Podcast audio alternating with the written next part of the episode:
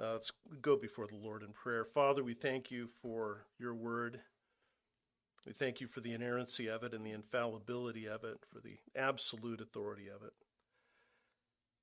We thank you that you have given us in the scriptures all the content that we need for life and godliness, and by your Spirit, all the power to live that life. And so we come before you. I ask that our hearts would be humbled by you today, that we would long to be fed on your good word, that we, our faith would be encouraged, we would be drawn closer to you today, that you would have your way among us. And we thank you, Lord, Jesus, in your precious name. Amen. Jesus writes, beginning at verse 42, Therefore stay awake, for you do not know which day your Lord is coming.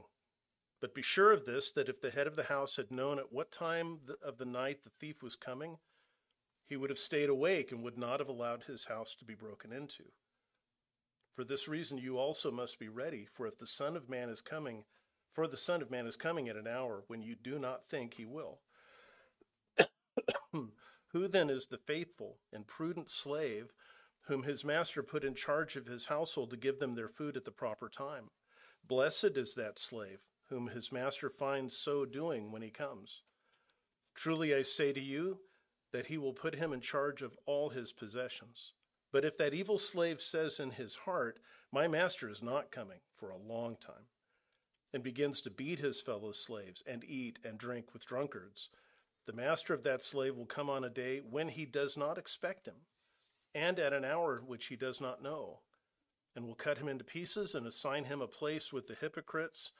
In that place there will be weeping and gnashing of teeth. Uh, most of the time, the application of Scripture is something that, that we have to study out and we have to uh, interpret, we have to meditate on the passage, we have to roll it around and think about it and compare it. Uh, and every once in a while, as we see today, Jesus just comes out and tells us what to do. And that's exactly what he does in verse 42. And in fact, the command is actually the first word in the original language stay awake, therefore. Stay awake, therefore. I don't usually give you Greek terms, it's not all that helpful, but I will with this because stay awake is my name. It's Gregoreo, Gregory. And it means to stay awake, to be vigilant, to be alert, to keep your eyes open and pay attention. As we've been seeing, Matthew chapter 24 and 25, Jesus is answering uh, some questions that his disciples asked. They, they asked back at the beginning of the chapter, When will these things happen? He's been speaking about the end. When will these things happen, and what will be the sign of your coming? And of the end of the age he answers for the most part in the early part of chapter 24 what are the signs of your coming at the end of the age? We've actually moved beyond those passages now. In verse 36 he answers the question of when by saying no one knows. You don't know the angels don't know. Only god knows. Just the father in heaven knows and now he urges us in in the passages that remain all the way through chapter 25 verse 30 to be ready to be ready. And his that command of readiness today is to be alert be awake. He's causing us to look back at the previous passage with the word therefore where he spoke about the days of Noah as in the days of Noah were, or as the days of Noah were, so the coming of the Son of Man will be. Jesus describes the apathy and the willful ignorance of the world at that time. The same apathy and willful ignorance will be present in the world at the end of this age, when final judgment is right about to take place. About 4,500 years ago, Noah alone was a preacher of righteousness. Noah Noah's faith in Yahweh didn't appear out of thin air. If you will take the genealogies of, of Genesis chapter 5, pay attention to the, the years given, you'll see that Noah was the 10th generation from Adam. when Noah was born, Adam and Seth had died, but his Adam's grandson Enosh was still alive. Enoch had been taken by the Lord at the age of 365, but the rest of Noah's ancestors were alive, from Enosh all the way through his own father. So Noah heard about the creation and the fall and and Cain and Abel from Noah's grandson or Adam's grandson Enosh, from his great great great great great great grandfather, who is still alive. But as time went on, that knowledge breaks. That knowledge drifts away. And Noah alone is found righteous by the Lord. He found favor with the Lord. Noah knew what Yahweh would reveal to Moses more than a thousand years later in Exodus 34. Yahweh passed by in front of Moses and he introduces himself this way Yahweh, Yahweh God, compassionate and gracious, slow to anger, abounding in loving kindness and truth, who keeps loving kindness for thousands, who forgives iniquity, transgression, and sin, and yet he will by no means leave the guilty unpunished visiting the iniquity of the fathers on the children and on the grandchildren to the third and fourth generations. Noah knew this. How he knew it, we don't know, other than to say he knew it through his, his ancestors. And he believed it, and he preached this righteousness. He preached to the people of his time God, our Creator, is gracious and compassionate. And if you'll repent of your sins and trust Him, He will forgive you, He will restore you, but if you ignore that, you ignore it at his own peril because he won't leave the guilty unpunished. He won't simply ignore sin. Sin has to be addressed. But as I said, by the time of Noah's life, virtually the rest of all of the rest of mankind had long since drifted into apathy, which became willful ignorance, which then turned to wickedness and tremendous evil. Genesis 6 5 says Yahweh saw that the evil of man was great on the earth, and every intent of the thoughts of his heart was only evil continually. Noah alone had stayed awake. Noah alone had continued in righteousness, in spite of the pressures of the age, in spite of the spirit of the age. Noah is like the, the, the tree standing out in the middle of the plain by itself. He knew and he believed and he preached God's loving kindness and justice. But tragically, his faithful preaching fell on sleep deafened ears. And then we'll skip a long time of history and come to our time. And we can look back the last 2,000 years and see that there hasn't been just one preacher of righteousness, but millions. Every faithful Christian is ultimately a preacher of righteousness. Some of us are called vocationally to do this. We do this for a living. We enter into uh, ministry in some in one way or another. Some full time, as I have. Others are bivocational or unpaid completely. But preachers of righteousness is a title that belongs to every Christian, every person who believes in Jesus Christ and trusts in Him, who prays for their unsaved family and neighbors, who attempts to keep the gospel at the forefront of life. We, we share today in common with Noah the message of the judgment to come and the need for repentance. Human sin is not stopped. The flood did not wash away human sin, it did not purify human nature. It cleansed the earth, it gave a, a, a second start for mankind, but mankind has fallen into the same pattern. We have something, though, that Noah did not have and could not have imagined, and that's the good news of the gospel of Jesus Christ. Noah could not have comprehended that the God who created all things, who was gracious and compassionate and willing to forgive, would himself take on human flesh, live a sinless life according to his own rules and law, die as a substitute for sinners on the cross, and rise in victory over sin and death. Noah could not have comprehended that. He couldn't have understood it, understood it. And so we can make sinners a promise that Noah could never make. The sins of God's people have already been satisfied by the Son of God on the cross. Turn from your sins and trust in Jesus, and he will forgive you, save you from the judgment to come, give you eternal life, and join you with himself forever. Don't clean yourself before you go. Don't make any preparation. Don't root through the rooms of your life and get rid of the things that you think would be displeasing. Just stop where you are and turn. Just stop where you are and turn. Burdened, heavy, guilty, sinful, powerless over the sins of your life. I just read a report that a psychology researcher has determined after years of study that there's no such thing as free will. That no human being ever makes a decision that is free of, of, of any kind of pressure or influence. Everything that we do is affected and determined by something. We know that we don't have the ability to just stop sinning. And God doesn't require that we do that. He just calls us to turn and to believe.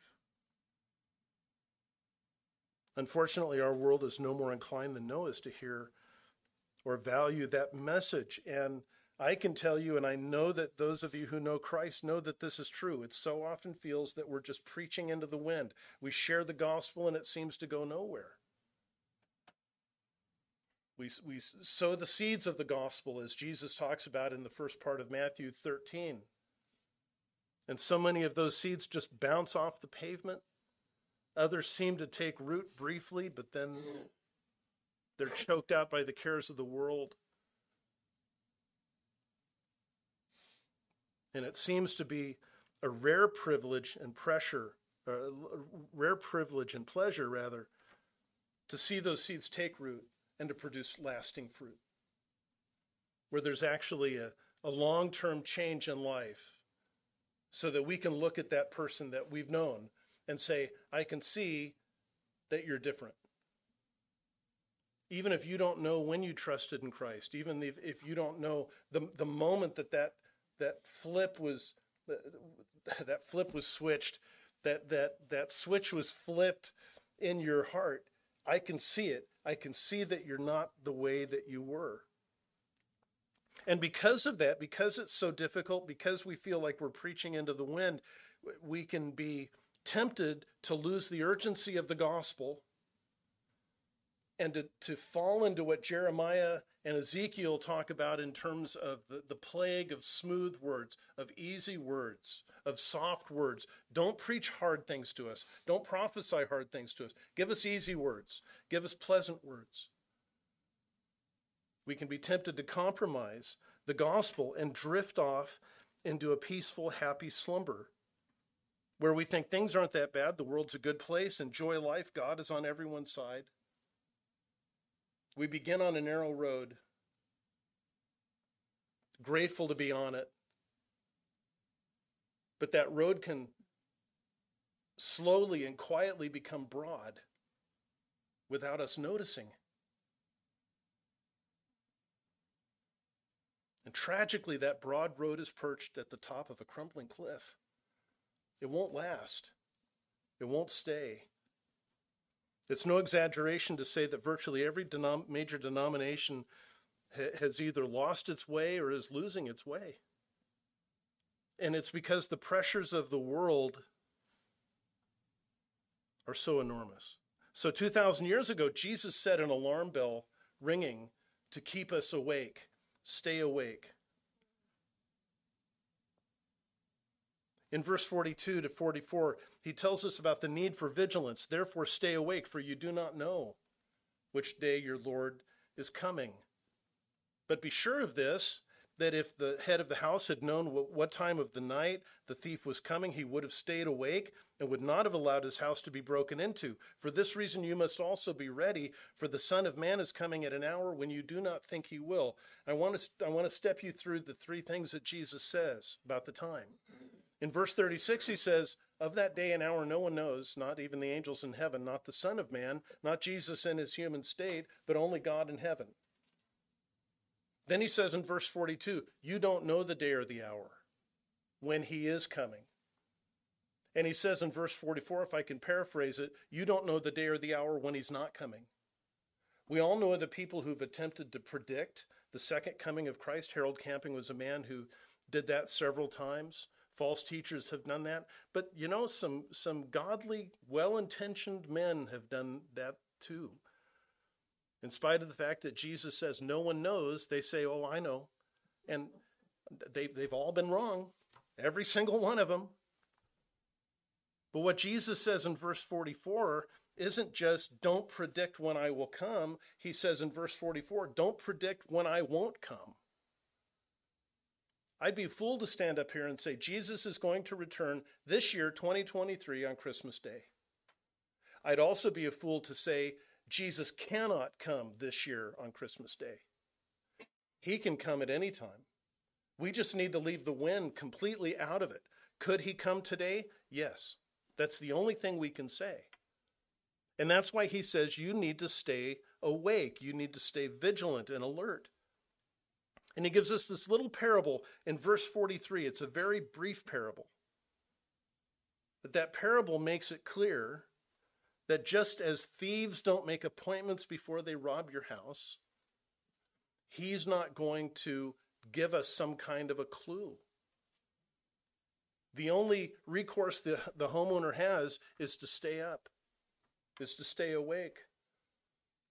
I mean, I'm, I'm originally from California. I'm not from Nebraska. And so maybe in Nebraska, people are so nice that thieves will drop a card in the mail and say, by the way, next Tuesday morning at 2 a.m., if you hear the glass break, don't worry about it. It's just me.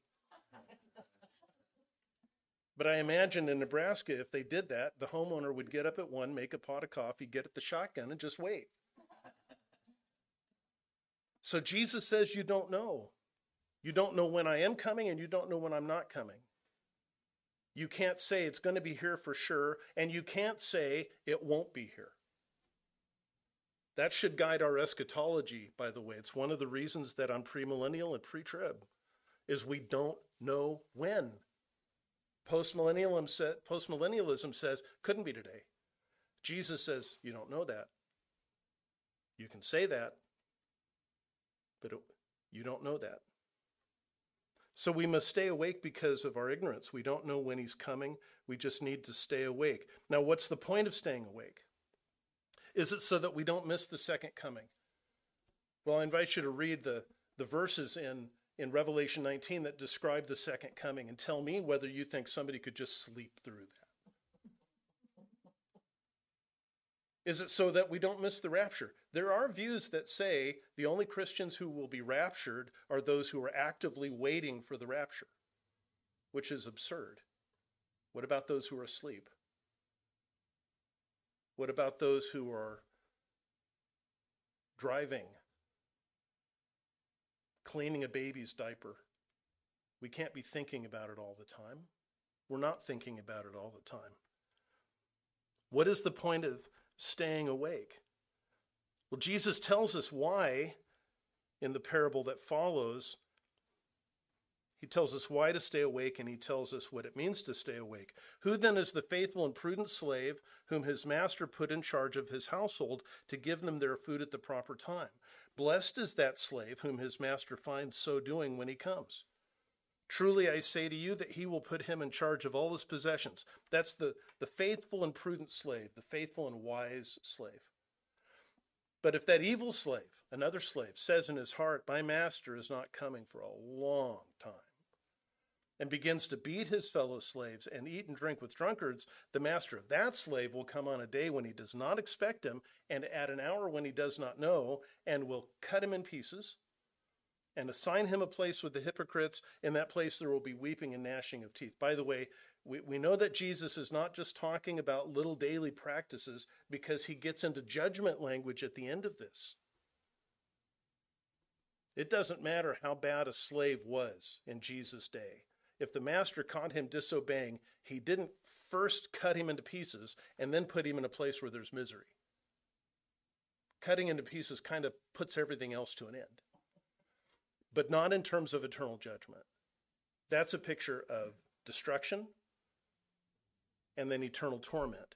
So, two slaves, one who is faithful and prudent or wise, and one who is evil, and we could say foolish. The faithful and wise slave obeyed his master's command. He was faithful because he submitted himself to the master's will in the master's absence. as though the master was there the whole time. That's what Dakota did last week. When I got a hold of him and said, I'm not going to make it, can you kind of spearhead everything? He stepped into that as though I were here, didn't you? Yeah.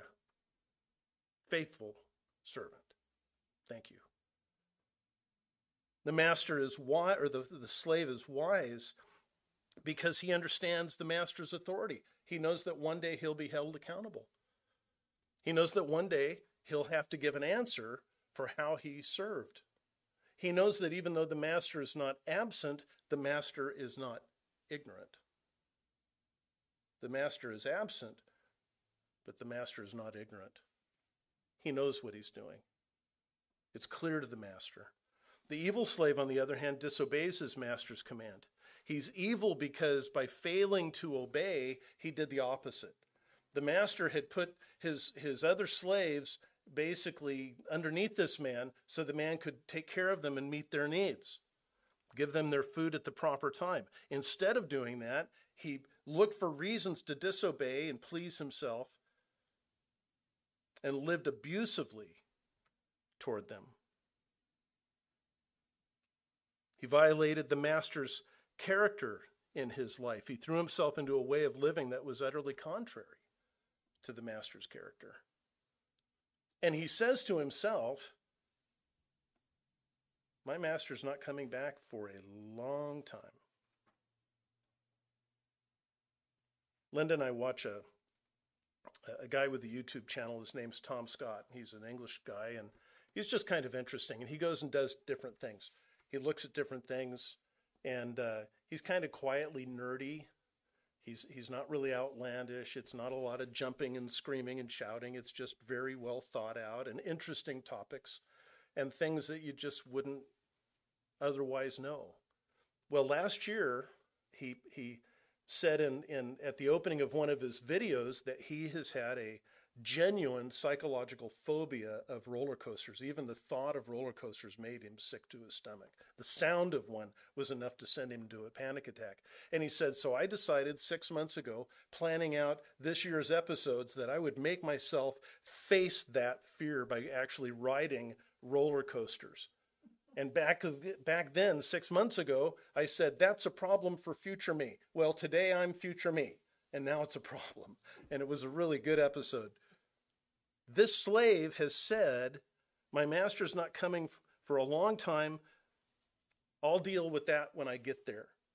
That's a problem for future me. And he never thought that there would be a future to face. And that's why he's foolish. But Jesus says the master will return and blessed is the slave whom the master finds so doing when he comes. Blessed is the slave whom the master finds obedient and faithful when he comes. Truly, I say to you, he will put him in charge of all his possessions. This is not a promise to Christians that if we're faithful in the little thing that we do, God will give us authority over everything. There's only so many everythings. We can't all be in charge of everything. The point here is the comparison between the small, common, daily, basic, faithful obedience that we carry out and the enormity and magnificence of the rewards to come, which, which incredibly outweigh our obedience, incredibly outweigh our faithfulness. The little daily things that we do that are so small, many of us would look at them and say, that that's not even something to be rewarded. This guy is just giving food at the right time to his fellow slaves. There's nothing praiseworthy in that. And by the way, the slave doesn't do more, he only does what he was required to do. And yet the reward for that is enormous. On the other hand, the evil slave finds his master coming at a day when he doesn't expect him and in an hour which he does not know. This is not a happy, blessed slave. This is a miserable man who's filled with weeping and gnashing of teeth because he's been caught in his wickedness and sin.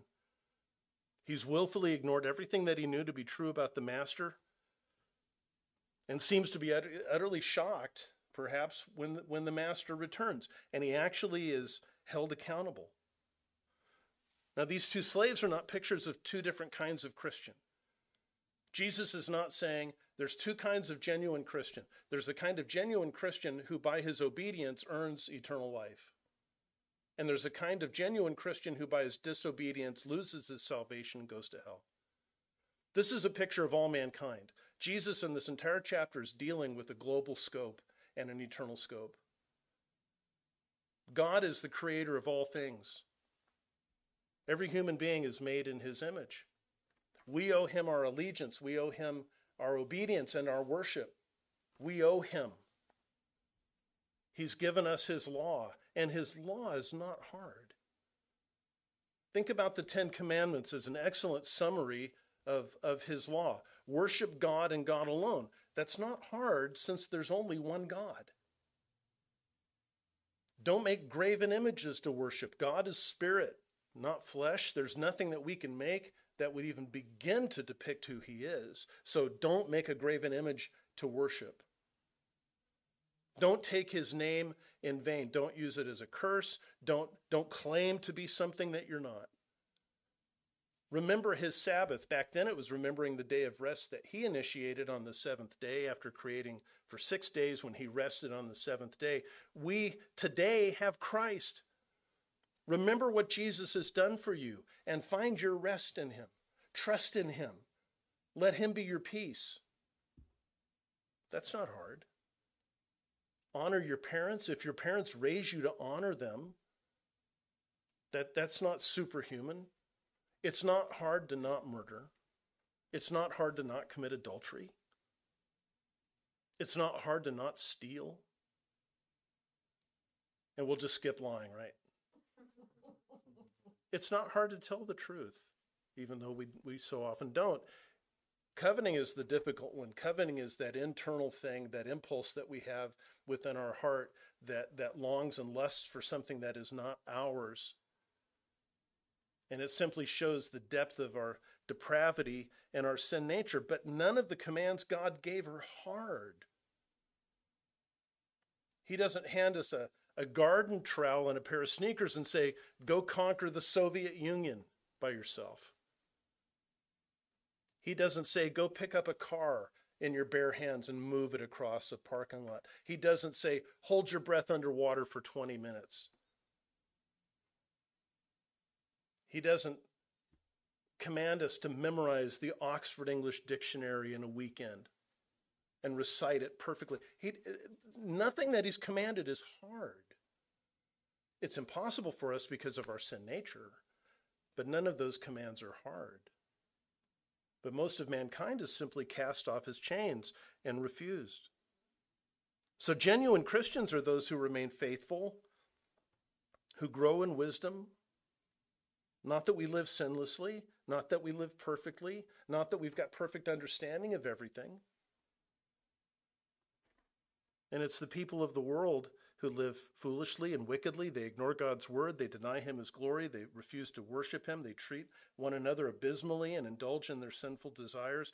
And that's who the gospel is meant for.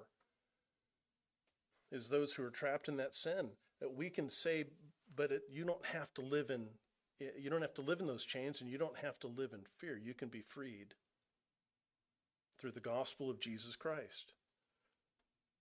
So, as we bring it home, what does it mean then to stay awake? Uh, it simply means to continue to live faithfully because Jesus could return at any time. Early on in the life of the church, the apostles set the pattern of a normal, faithful, Christian life. Acts chapter 2, verse 42. They were continually devoting themselves to the apostles' doctrine, that's the scripture, and to the fellowship, that's the church, the body of Christ, to the breaking of bread, that's regularly remembering the Lord's table and its meaning, which is the most important part of the Lord's table. It's not simply going through communion as an exercise, but actually taking that as a regular reminder of our sin and our need for a Savior and God's provision of a Savior for myself and for you. And to the prayers, personal and corporate prayer in worship.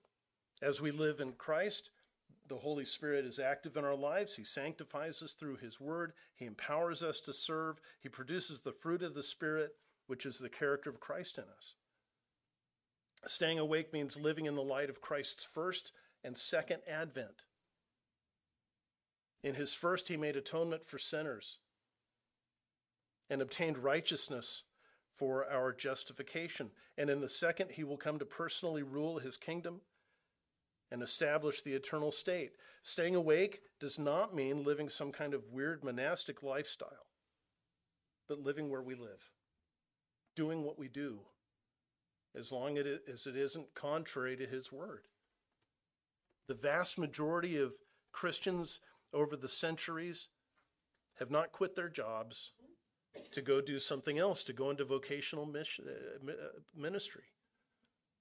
Just a tiny, tiny fraction have gone into pastoral ministry or into missions or some kind of vocational Christian work. The, the majority simply do their jobs as Christians. Paul says it's the Lord Christ whom you serve. Do all of your work as unto the Lord, he will reward you. Staying awake means that we guard against temptations to drift into apathy and disinterest. This is hard because the world is hard. This is hard because we have such a good message to share, and Jesus has made such a difference in our lives, and we, we see people in their needs, and the greater their needs, the more we long for them to know and believe, but we can't give them that. We can only tell them